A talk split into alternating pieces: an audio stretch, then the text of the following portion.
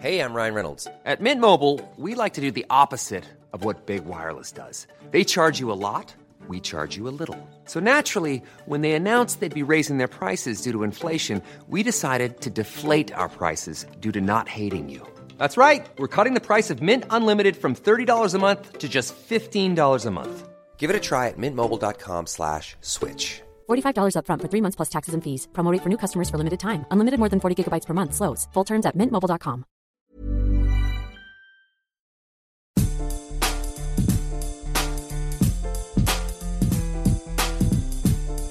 This is The Secret Library, a podcast about writing and publishing books. I'm Caroline Donahue, a life coach who works with writers, and I'm here to tell you this is your year. It's time to stop waiting and start writing.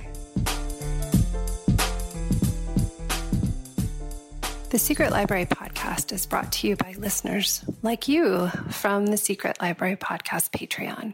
You can check it out and support the show at patreon.com slash secret library. This is episode 119 of the Secret Library podcast. I'm very, very excited to be back after a little hiatus of releasing new episodes. My guest today is Simon Van Booy. He is the author of The Secret Lives of People in Love, Love Begins in Winter, which won the Frank O'Connor International Short Story Award. Everything Beautiful Began After, The Illusion of Separateness, which was a national bestseller, and Tales of Accidental Genius. His latest book, out now, is The Sadness of Beautiful Things, a short story collection. He's the editor of three philosophy books, and his essays have appeared in the New York Times, the Financial Times, The Guardian, and Elle Men China, where he writes the monthly New Yorker column.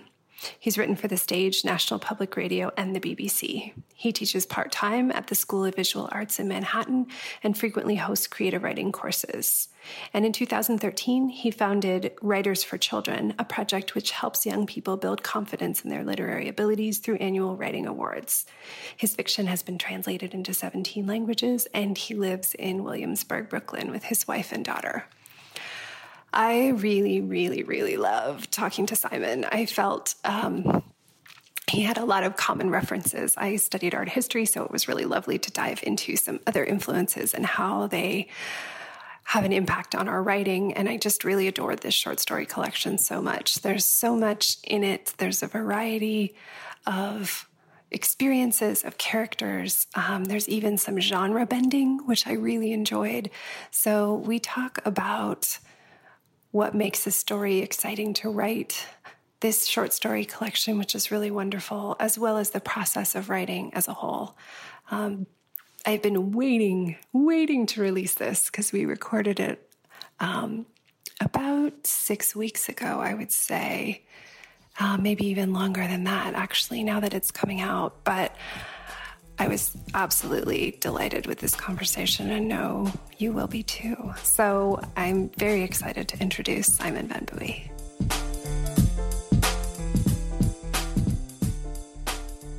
Hi, Simon. Thank you so much for coming on. Hi, Caroline. How are you?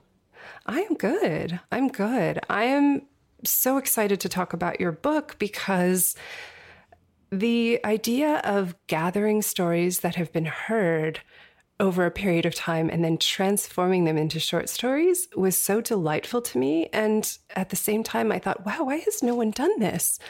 So I wanted to know how you got the idea at first, because you collected them over about 10 years. Am I right? Yeah, that's correct. Yeah. So did you know when you heard the first one that you might be onto something, or or was it sort of as you continued that you thought, oh, maybe I should put these all together? Uh, well, the, the, half of the stories in the collection I'd heard, um, you know, maybe about ten years ago, and uh, I didn't really, I didn't have the skill to put them into a into a short story. I mean, um, I was told the uh, some of the stories I was told, you know, by crackling fire with a dog on my lap. I mean, it really was that sort of traditional, where I was in somebody's house in Ireland, and um, but you know, I tried and tried in the months following to to craft it into something, but I didn't know how to um, handle time, or or um, there was something wrong with there was too much of a secondary character.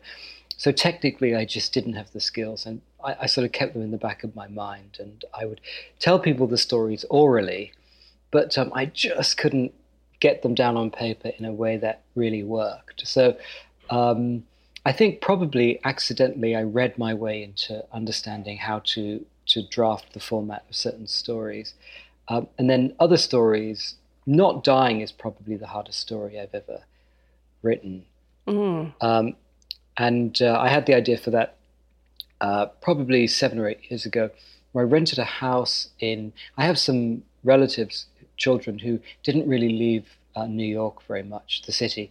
So um, I thought, well, shouldn't I should rent a, a, house in the middle of nowhere, like an old farmhouse, and drive them up there. For this sounds creepy, doesn't it? Like it's like a like it's a murder film. And never bring them home. Yeah, hide them in the chimney. Yeah, Actually, exactly. that sounds horrific. But um, so. Uh, there's probably a murderer listening, saying, "Yeah, that's absolutely. That's like that's the perfect weekend." Um, so uh, I uh, rented a house in upstate New York, and uh, I drove them up. And I think they were they were um, seven years old and ten years old, and then my own daughter was about six. So we drove up, and I, my brother, who's a scientist, had sent me this rocket, this um, twelve foot uh, rocket that you build, and then you fire it by pumping seven or eight gallons of water into some kind of tank, and then you release it and the rocket apparently goes hundreds and hundreds of feet into the air, and it's amazing. And I think um, we had one of these when I was a kid. It was amazing. Yeah. Anyway, so I, I thought, well, great. This is a great opportunity for us to uh, launch the rocket. And so I stopped at a Walmart or some other, you know, shop that's also a village, and uh, I bought orange hats and orange vests, uh, so that we would go out to the field and we'd all be visible. And uh, apart from the wind blowing the rocket as I was pumping the water into the thing and it almost decapitating like one of the children, oh, which no. of course, yeah, you know, because as it was about to launch, the wind blew the rocket sideways. So it was like looking, it was pointing at like poor Timmy, who was just, you know, jumping up and down, waiting for his rocket to explode. And um, thankfully, though, um, I managed to uh, to straighten the rocket. But they all went to bed early that night, which is uh, quite a, a you know, an achievement if you've ever had experience of children. And I think it so must by, have been the excitement of the rocket. Yes, they were all fast asleep by two a.m. No, I'm just kidding. they were uh, they were in bed by about um, you know ten o'clock at night, and so I'm in the middle of I'm in this farmhouse with um, a roaring fire, and uh, and they're up, upstairs, and I'm bored because there's no internet, there's no cell reception, there's no TV, and um, you know that was when computers didn't have i didn't have a dvd player or anything. So i really had to do that strange thing where i, I sort of have to think and reflect on my life. And and um, so i'm sitting there you know in front of the fire and i think jesus imagine if i did was able to get cell phone reception and i caught some kind of breaking news that um, the end of the world is is coming. We've got six more hours to live. Meaning um, you know that there's some kind of cosmic event where the earth is going to be sucked up into the sun, and you know it will be all be dead in, in, in milliseconds. So then, if we are three four hours drive from New York City, uh, should I try driving into New York if we've got six hours to live? And they're upstairs asleep. And if I did, I'd probably get stuck in traffic. I mean, even the end of the world wouldn't affect New York City traffic. And no, um, probably not. And, and so, should I do that, or, or should I wake them up and tell them, "Oh, guys, I've got some, you know, I've got some um, rather interesting news. We're all going to die. Uh, I mean, you know, not in decades as we as we had hoped, but actually quite soon before breakfast. And um, or should I let them sleep, or should I kill them? Should I suffocate them with pillows before they sort of burn alive in panic and fear? So uh, I, I, thought this, you know, I I, I did obviously didn't tell them this. Uh, the next day. But I, I thought it. You never believe what I was thinking about last night, you are. Yeah, but, but I thought it'd be quite good as a, a story. Um, you know, what what would you do? What? So I stayed up for a few hours thinking, well, what what would I do? You know, and uh, and then um, of course I didn't know how to turn it into any kind of whether it should be a film or whether it should be a play, whether it should be a short story. And uh, four years later, I drove back up to the same house. I rented it with a friend of mine, and um, we went up there for the weekend, and I walked around in the in the in the snow, as the character does in the book, and I hiked up into the mountain about two a.m. um, with ropes and things like that. And uh, and uh, I lit the fire and I did everything the character does in the book. So my friend went to bed early, and uh, I stayed up all night going through what the character does in the book, making notes, you know, looking at the farmhouse in that context. and I still couldn't write it into anything. Uh, and then um, I was listening to fugues by Bach, which are really, really strange things. It's like the same melody, but played all these different times and then sort of layered over itself. I'm not sure I completely understand, but I think that's sort of the general gist of it. Mm-hmm. Um, and so what I thought was I would, that's it. That's what I'll do for the story. I will layer this story as a fugue. So we'll have the, it's the theme of, I suppose, loss, which we're all going to have to deal with, you know, if we want to be happy, to confront it instead of sort of deny it, sweep it under the rug. And, um, so it goes back, I suppose, to the Buddhist idea of attachment, um, you know, where we suffer because we get attached, but the nature of life is change. So um, I, I, laid it down as a fugue, listening to, to the Bach's fugues. And, uh, and that's the format the story is in in the book, not dying. And a friend of mine who was on the verge of, of dementia uh, in her 80s, very depressed, uh, you know, she wanted to commit suicide. Uh, it was a very sad situation, but eventually she died a few months ago. And I, I don't know if any of your listeners have ever had the experience of when someone dies, you actually feel relief and guilt, of yes. course, for feeling relief. But oh well, because yeah, no, I my grandmother had dementia, and yes, I understand the the tension exactly. So, so I'm sorry to hear that about your grandmother. Oh. Oh, thank you. And uh, I, I, went to, um, but it doesn't, you know, even when they, they get sick, it doesn't erase all the brilliant memories. Like, you know, a few years or a few months of suffering doesn't, or or or, or, or um, or not or forgetting doesn't erase all that those wonderful moments you had with her.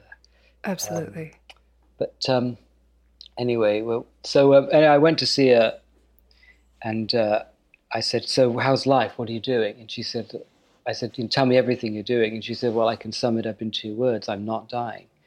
And um, so I thought, mm. well, that's a good title for a story. Thank um, you for that. Yeah, yeah. And uh, so uh, so that that's how I got that title, and um, and so that's sort of the, the, the true event of being in that that house, and then layering it like a fugue, and then the um, the the thing about the man who at the beginning in Kentucky, uh, he told me um, a strange story. Um, I, I think I should probably let you talk. I, I, I think if, I think probably I feel like someone's giving me an annoying look, like I'm going on too much. So I'm just going to stop there and not. see if you have any questions. Well, I think, I, for one thing, absolutely not. No one is giving you an annoyed look. I can, I can guarantee that. But I'm, I'm interested in where the line is between the point where someone told you the story and then you you leapt off into your own process.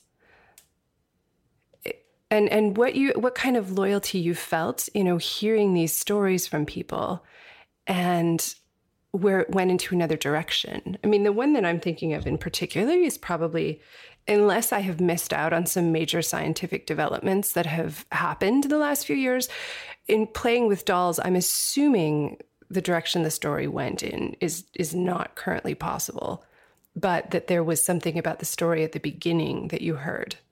But correct me if I'm wrong, and this whole thing is happening, and I had no idea. No, it's uh, it, it, it's not happening. Um, For everyone listening, the story is there is a um, a family that loses a daughter and then there is a virtual replacement which is inserted into the situation. I won't say more about the specifics but um, it did have a bit it was it was an interesting genre cross into a sort of a sci-fi element. Yeah there, there's um, which one reviewer said how can this be based on a true story if it's a sci-fi? And i thought like, critics oh, are so dying literal. for it to be.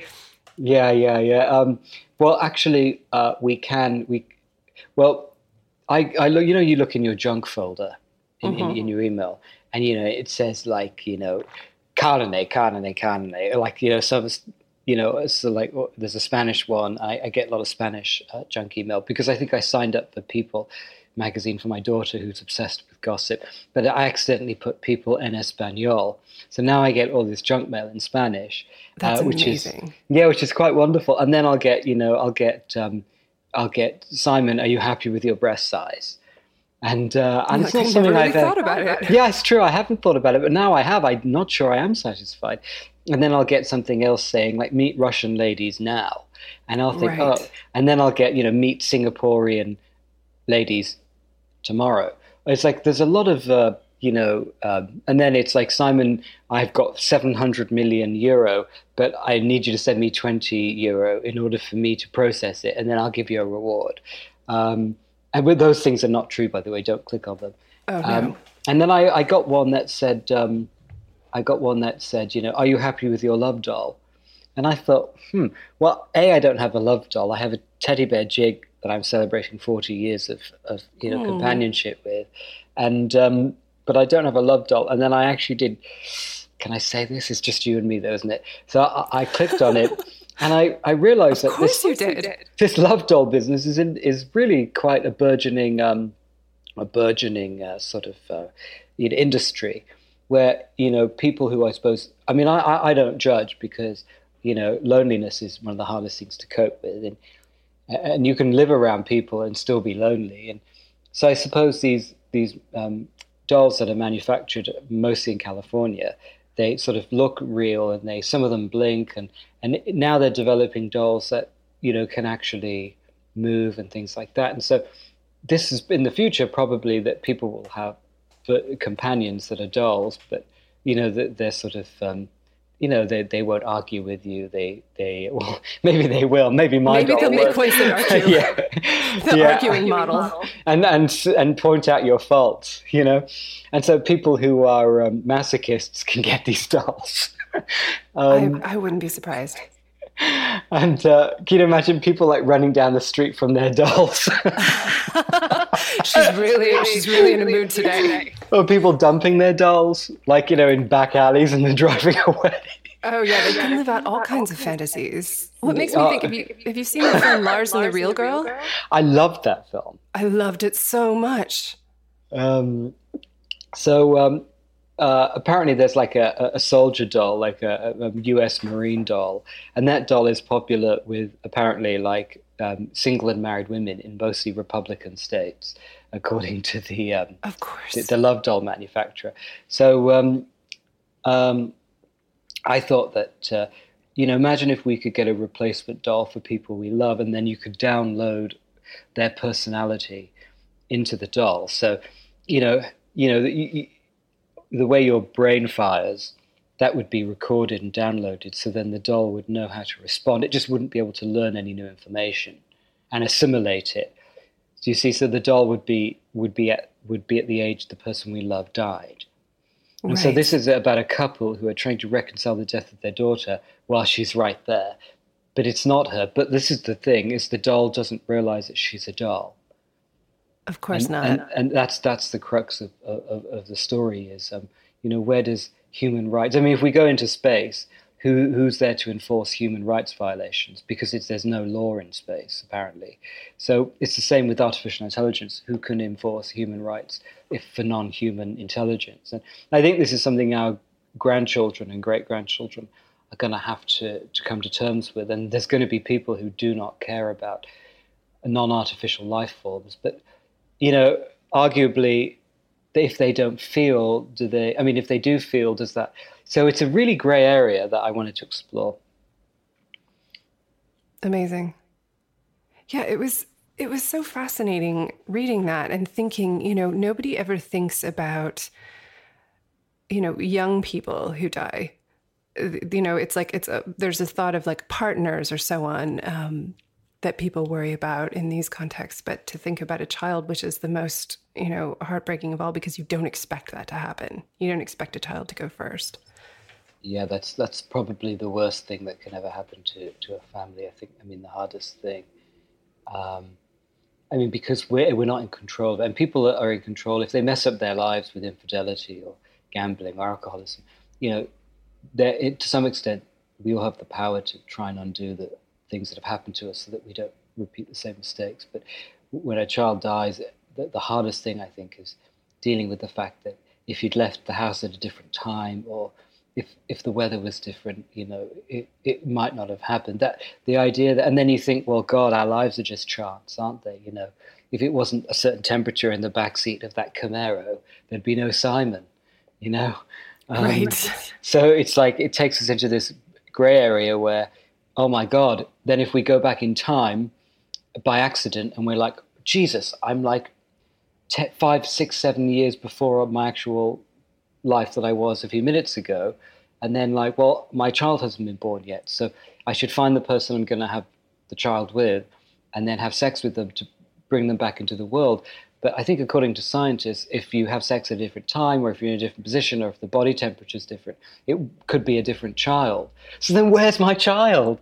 From right. like, so then, what does that mean? It means that I suppose every child could be your child every person could be your, your, your mother or father. And then that, that takes me onto the idea that you can't love one person. If you want to love one person, you've got to love everybody. Otherwise, it's inauthentic from, from the point of view of logic. Absolutely. That's fascinating. Uh, it's hard to love people because, you know, people are difficult and we're, people demand more love than they could possibly ever get, usually. It's hard. We're so neurotic, but we also have so many wonderful things about us. I think that's something that I love throughout the the whole collection of stories is that people are well they're presented with these sort of heartbreaking or challenging or difficult situations, but most of them leave you feeling more hopeful about humanity in the end rather than less. Well, I think they're all trying oh, to do the right thing. God, that's a really nice thing that you could say because um, a lot of people have criticized me for many things, which are always usually true. But um, when it comes to my work, um, I've been criticized for having like what are called, you know, hopeful, optimistic endings, um, as opposed to well, I think what's fashion, what's been fashionable is sort of like you know people who were very powerful and handsome, you know, suddenly like becoming corrupt, and uh, that's sort of aftermath of the 80s when all the films showed us basically a, a world, an America, which we, we, might be leaning toward. But um, leaning is different from heading toward, I think. And um, anyway, uh, but my endings are usually hopeful because I start off in the shit. I start off in the right. muck, and then because that's I feel like how we are. That's how we are. I mean, I don't know anybody who has like an amazing life and there's nothing that's going wrong, and and they don't really if they are, they it's in the mail. You know, it's coming. But a lot of the people I know, they're anchored to some past event, which kind of controls how they see things now. You know, maybe they pound drinks because of something that happened to them as a child, or so it's like Grendel and Grendel's mother from Beowulf. You can defeat Grendel, but what about Grendel's mum? you know, um, you know, you can stop drinking, but what was it that was making you do it in the first place? And so I, I prefer to I suppose unconsciously, to start my stories off in the worst possible situation. And then, as I've tried to do myself, how do we get out of this pit? So, my stories, in a way, I wanted to be kind of maps for people who are in these prisons, like I was and am sometimes, you know, and we ha- there's no lock, there's no guard, but we, we're in these prisons and we don't know how to get out because Lord knows we're not taught it in school. You know, we're taught how to cook an egg or like how to, you know, measure a, a, a rectangle. Really? We didn't get taught how to cook an egg. You guys are didn't way ahead of us. oh, home ec was my favorite class. No, um, it's amazing. We didn't have it anymore. They were like, oh, we're past that. Oh, that's terrible. And I don't think we are. Eggs are very difficult to cook well. They are. Um, so really, that's it. So I'm different than a lot of my contemporaries who are excellent writers, of course. Whereas I start off in terrible circumstances and work my way out, as opposed to starting off in um, fortuitous, good circumstances and then going down into sort and then ending it with like life is meaningless. Life is meaningless, and that's why it's meaningful because it doesn't mean anything. You know, we're a blip in the universe, yet here we are, Caroline, chatting, having fun, like laughing. I'm drinking tea. I have a cookie on the horizon. You know, it's that's always a good place to be. Yeah, yeah, yeah. And there's a dog outside, and so um, if, if we, that it's the everyday things I feel like that. You know, like why does life have to have meaning for us to be happy? I think that there's something uh, that I have heard, and I believe this, but I'm disappointed that I believe it, which is that, you know, those moments where people have said that readers will believe coincidences if they lead towards something negative, but they have a harder time accepting coincidences in fiction if it leads to something positive. Yeah, that's that's very interesting. You know, I, I think that might go back to what Joseph Campbell and you know talked about in his in his myth- mythological texts, and uh, and of course George Eliot. I think in um, her novel Silas Marner, she says that people prefer to um, people if they feel like if they obsessively worry or have anxiety about something or they expect negative consequences, it's less likely to make it happen because they're expecting it. So it's a part of the human psyche where we almost you know prepare ourselves for it hoping because if it's I suppose it's like uh, it, it, the Greek idea of of of, of uh, where you know if we the, you know the the idea of tragedy where you know you fall from a height you know so I suppose the British have perfected this where they just imagine very it's a very it's sort of like the art of pessimism where the right. more you the more you worry that something's going to go wrong the less likely it is to actually happen to you whereas it's the people who like go about innocently like characters in Bruegel's paintings, you know, where over the horizon there's some terrible inferno waiting to engulf them. Right, um, right. But uh, to me, I realize as, a, as looking at it scientifically, inspired by Stephen Hawking, it doesn't matter. I mean, because what I think, I mean, and this is this is where we get into difficult territory. Because my daughter, when she was five, said, "Dad, if I pray for things, does that make them more likely to happen?" And I said, "Well, I mean, that's the idea." And uh, you know this sort of silent That's wishing we do. Question. It's tough. And then she said, uh, "But what if I pray for negative things?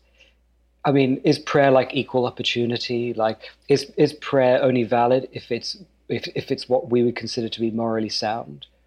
And, and if so, then how does the science work? How can prayer be be be tangible if it only works in one direction?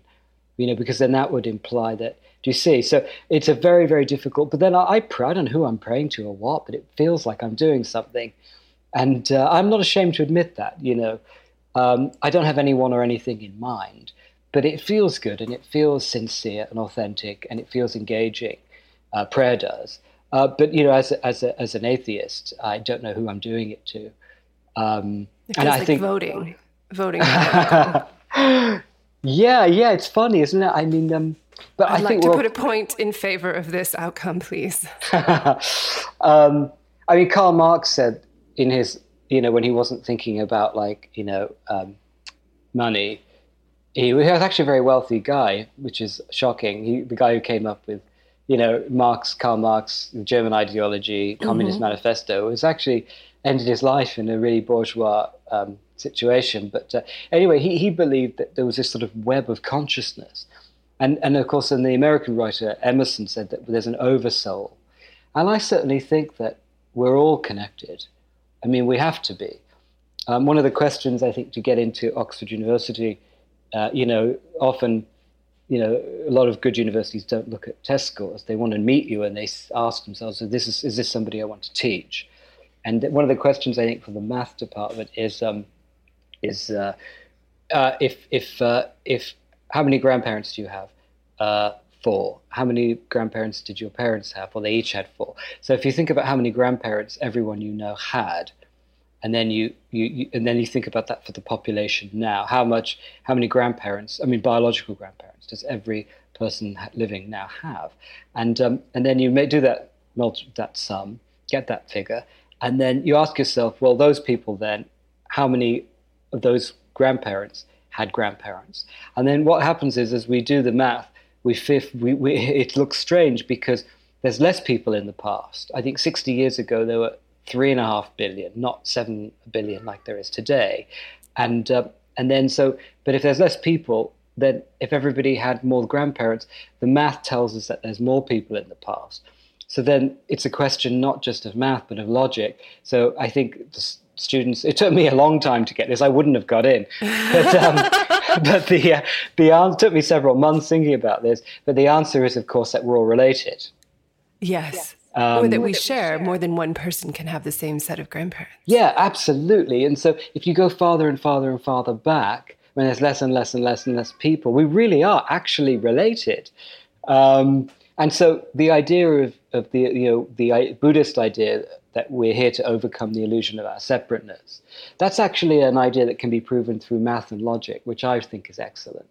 It's, you know, one nil to like math and logic. Um, yes, exactly.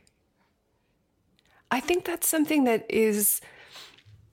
I mean, that's something that I love about stories is that you can take these concepts but make them something that you can actually get your mind around. Like I'm thinking of um, the doorman a little bit as you're talking about that, the last story in the collection, that there is this overlap between people and that people are playing different roles simultaneously. Somebody can be a doorman, but also a really important figure in music at the same time. But people don't see people as having this overlap in their identity when we're out going about our day to day lives. And I I think that's something really fascinating to consider. And it was something that I think also went through the collection was you see people in one light, but then you you change how you see them. The same with the pigeon about the boxer who decides to see an assailant in a different light than he presents himself at first. Yeah, that really that that that's a, almost that's very close to a true story. The story the the oh, boxer. Oh, really? Yeah, I mean, I wondered about that one. This is about um, somebody who was mugged in New York and then handles it very differently than I think many of us would have handled it. Yeah, he does. He handles it in a way that makes him, I suppose, in Asian philosophy, a deeply wise, sentient being. Uh, and uh, you know, and he's only a 17 year old, you know, um, kid from the Bronx who didn't even finish high school yet. He has this emotional intelligence that he's got from his deep relationship with his mother he's able to deal with conflict in a way that most of us couldn't even imagine.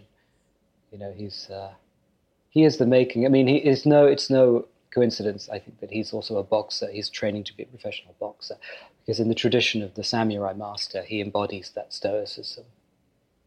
So, how did you? Who did you hear the story from?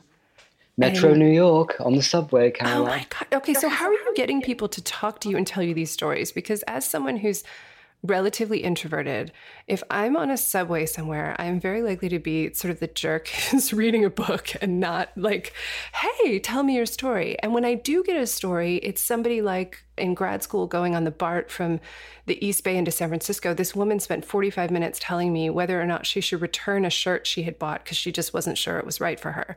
So I'm unlikely to turn that into a short story, although now I'm maybe thinking I should. How how is this happening? I'm very curious about this. Um, that's a very good question. Well, first of all, being British in in Kentucky and Texas and North Dakota, people don't really have a frame of reference, and therefore they don't really feel like I'm judging them. So people will like so they I, fling I, themselves at you. In a way, I mean, I took a Greyhound bus across America, and uh, you know, I met gamblers and I met drug dealers and I met people on the run from from the law. I met um, I met a lot. I met a lot, a lot of uh, Native Americans, especially in the Oklahoma area, and um, and the thing is, you know, you get chatting to someone, and uh, if they feel safe with you, uh, and I'm I'm the epitome of safety because I'm a father, I'm a dad, you know, and dads have this sort of unspoken bond with each other too. Um, so because you put someone else's life and a husband too, but you put someone else's life before your own. So I think that makes you sort of trustworthy in a very sort of deep, ancient way, uh, being a parent. Um, so people just kind of chat to you if they don't feel judged. And also, I, I'm talking a lot now, and you probably don't believe this, but I, I don't actually, you know, I like to listen to people more than, than talk. And so it's most of the people telling me these stories are, are in different countries, Ireland, English speaking, Ireland, Canada, um, and different parts of America where um, you know that most people don't go, like uh, you know North Arkansas or like you know in, in the really deep in the woods in in Mississippi or somewhere like that.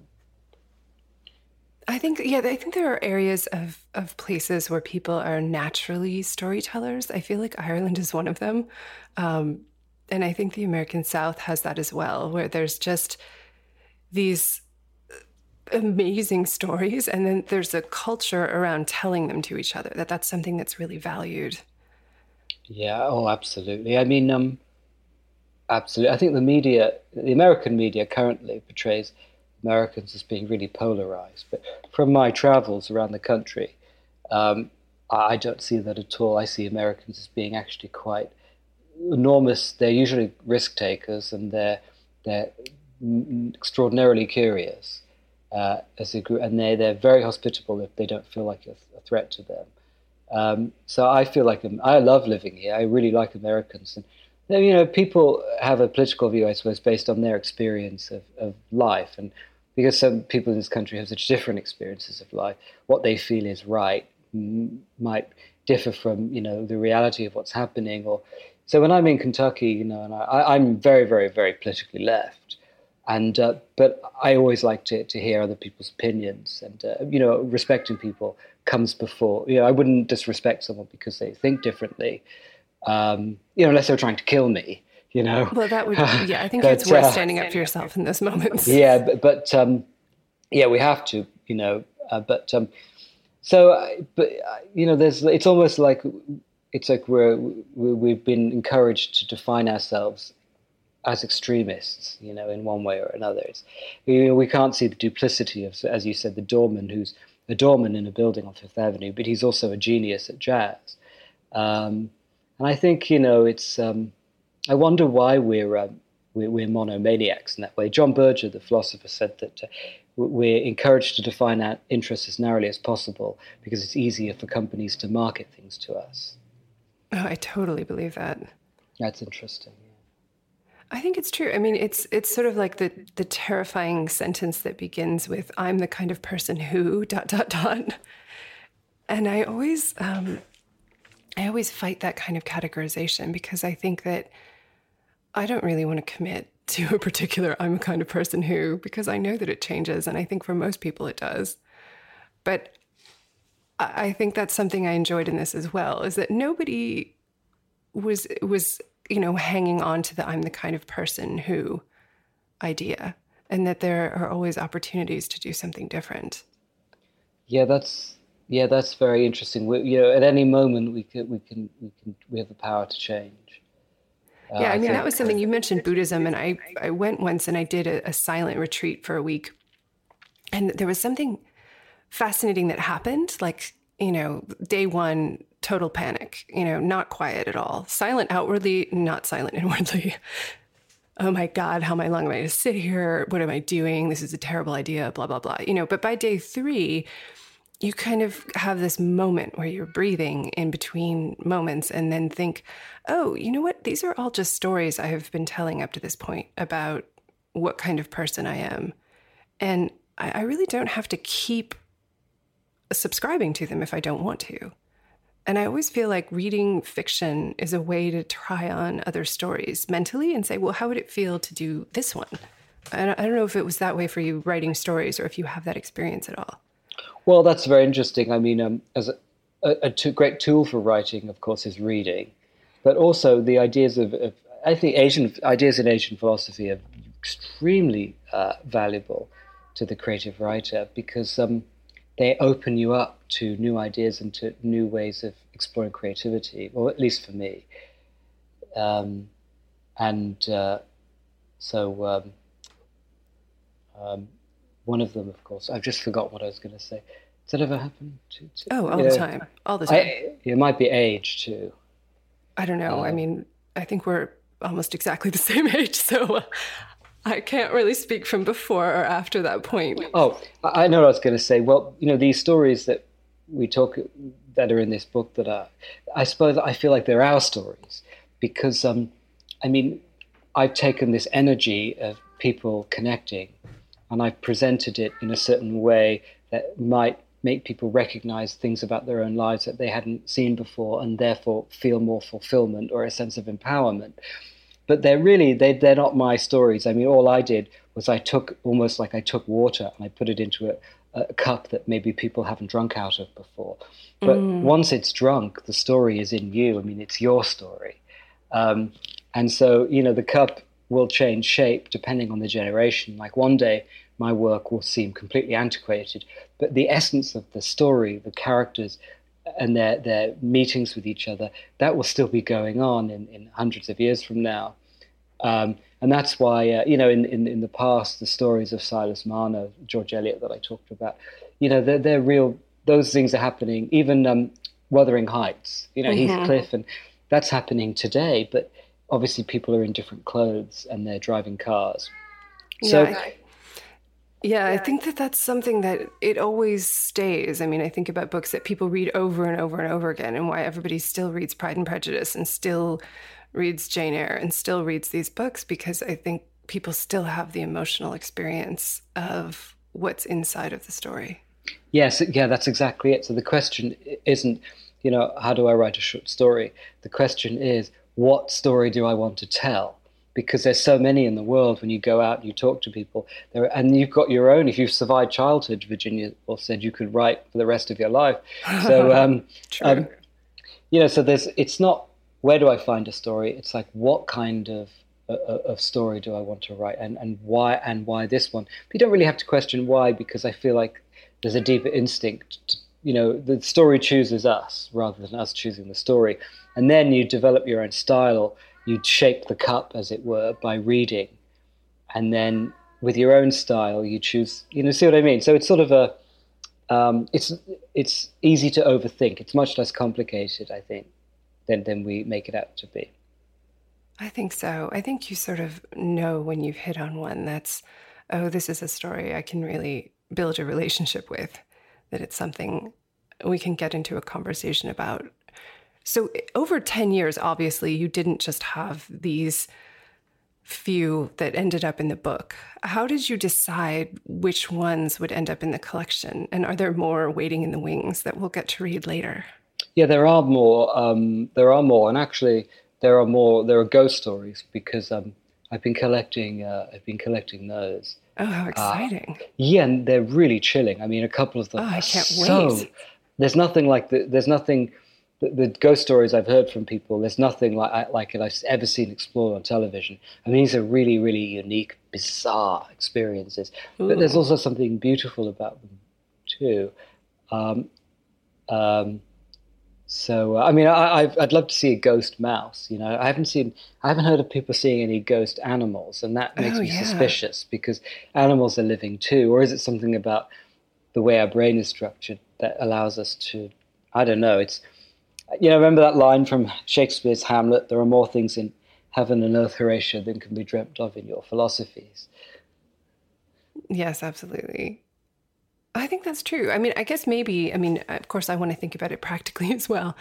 Maybe the way we dismiss a ghost animal is we think it could be a real one because it's possible that there's something scurrying around and you can't really ask it, like, hey, could you come out here and show yourself? yeah, it's true. It's true. It's true. I, it's very interesting. I met a, an end of year psychiatrist, an end of life, sorry, psychiatrist uh, a few weeks ago at a conference in Santa Barbara. And I said, How do people deal with death? Like because she counsels people who are dying, you know, geriatrics, and uh, she said most of the time people handle death the way they handled life. If they panicked in life, they'll panic in death. If they were calm and sort of thoughtful, then they'll be kind and thoughtful in death. If they're aggressive, they'll be aggressive. So she says that's really how people. There's no big change when people are dying or they learn they're dying. They they handle it the way they handled everything. Isn't that interesting? I think it is. I mean, I think it's I mean, I think we think that there are going to be, I mean, of course, I said earlier that I'm opposed to the I'm the kind of person who kind of thinking. And at the same time, I think that we also have an unrealistic expectation of how much impact something is going to change. Like now, from now on, I will do this thing completely different. I think these sort of arbitrary distinctions of I always do things or I never do things don't seem to hold up forever. And that sort of generally leaning in a different direction often at least for me feels like a different a better way to try something new. Yeah it's fascinating isn't it? I mean it's almost as though somebody once said to me a scientist once said to me ha simon you think you have free will. Ha ha ha what a joke. You're just a tool for nature. And uh, so i think well then nature must have a sense of humor because oh, it wants I think it absolutely must. I mean, look at the platypus. yeah, and it wants to keep it. Yeah, that's right. That's funny. They're very cute um, they, uh, they, uh, you know, nature wants to keep us in this state of and sort of mild anxiety or this state of sort of confusion. I mean, if if it hadn't been for, however, early humans discovered fire, then we'd still be eating like steak tartare and sushi every day, you know. Um, Which isn't but- a bad choice. No, no, that's nice true. options. yeah, that's true. But I mean, I, think of the bacteria. I mean, I think Oh, of the well, yes, of parasites. Caroline, the parasites. I know it's Um, horrifying. You're right. Um, but uh, I mean, there was a time anthropologists tell us that humans didn't know that sexual intercourse led to conception because it doesn't happen immediately. I mean, it doesn't happen. No, there's a delay. There's quite a would be- significant delay. College would be very different um, if uh, you know dorms would have to be expanded. Um, but uh, yeah, there's a delay. So, but at some point, humans figured out. Can you imagine that conversation? Terry was with Linda in the cave, and then now look, you know, she's having, you know, so they must And have. that baby rather looks like Terry. Yeah, but what's that's, that's interesting you say that because you know what we're told is that men didn't realize they had an actual biological link to children That is fascinating. because they didn't know that said sex led to to, conception. And uh, scientists tell us that they probably figured it out about the same time that they figured out that every living thing, plant, you know, contains the seeds of its own regeneration, just like we do. It's so amazing to think of what it would be like not knowing that.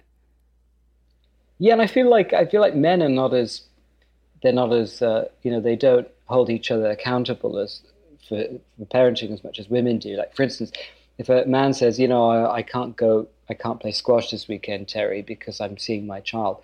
You know, the friend will say, "Oh, that's nice. You know, have a good time." But if a woman said, "You know, I can't play squash this weekend, Terry, because I'm seeing my daughter," the person, the automatic response is, "Wow, what did you do wrong? Like, why do you only see?" You know, it's like women and men. yeah, why are held- you only seeing her at the weekend? yeah, so there's different standards, and I think that that's evening out, though, thankfully. But I wonder if it goes back to that uh, ancient past where men just didn't realize that they had any link to the child, apart from a I, social I don't know, but I think that's an amazing question. I think all of these things that you've brought up could possibly spin off into entire books. I mean, how do you- that you you and I would it- read, Caroline? I know we would read them. But uh, this is the thing that I always think when people are thinking about things like this all of the time is how do you decide? And I could talk to you all day, but I will I think I will wrap it on this question, which is how do you decide which ones get to become stories and books when you're thinking about these ideas all the time? Because I think all of them could be and all of them could be quite good. Oh, thanks. That's a very that's a very um, interesting question. Um, it's really just uh, I don't really think about it too much. It's the ones that sort of present themselves to me. I mean, I don't. I- I choose what to write as as with the same freedom and and power that I choose what to dream.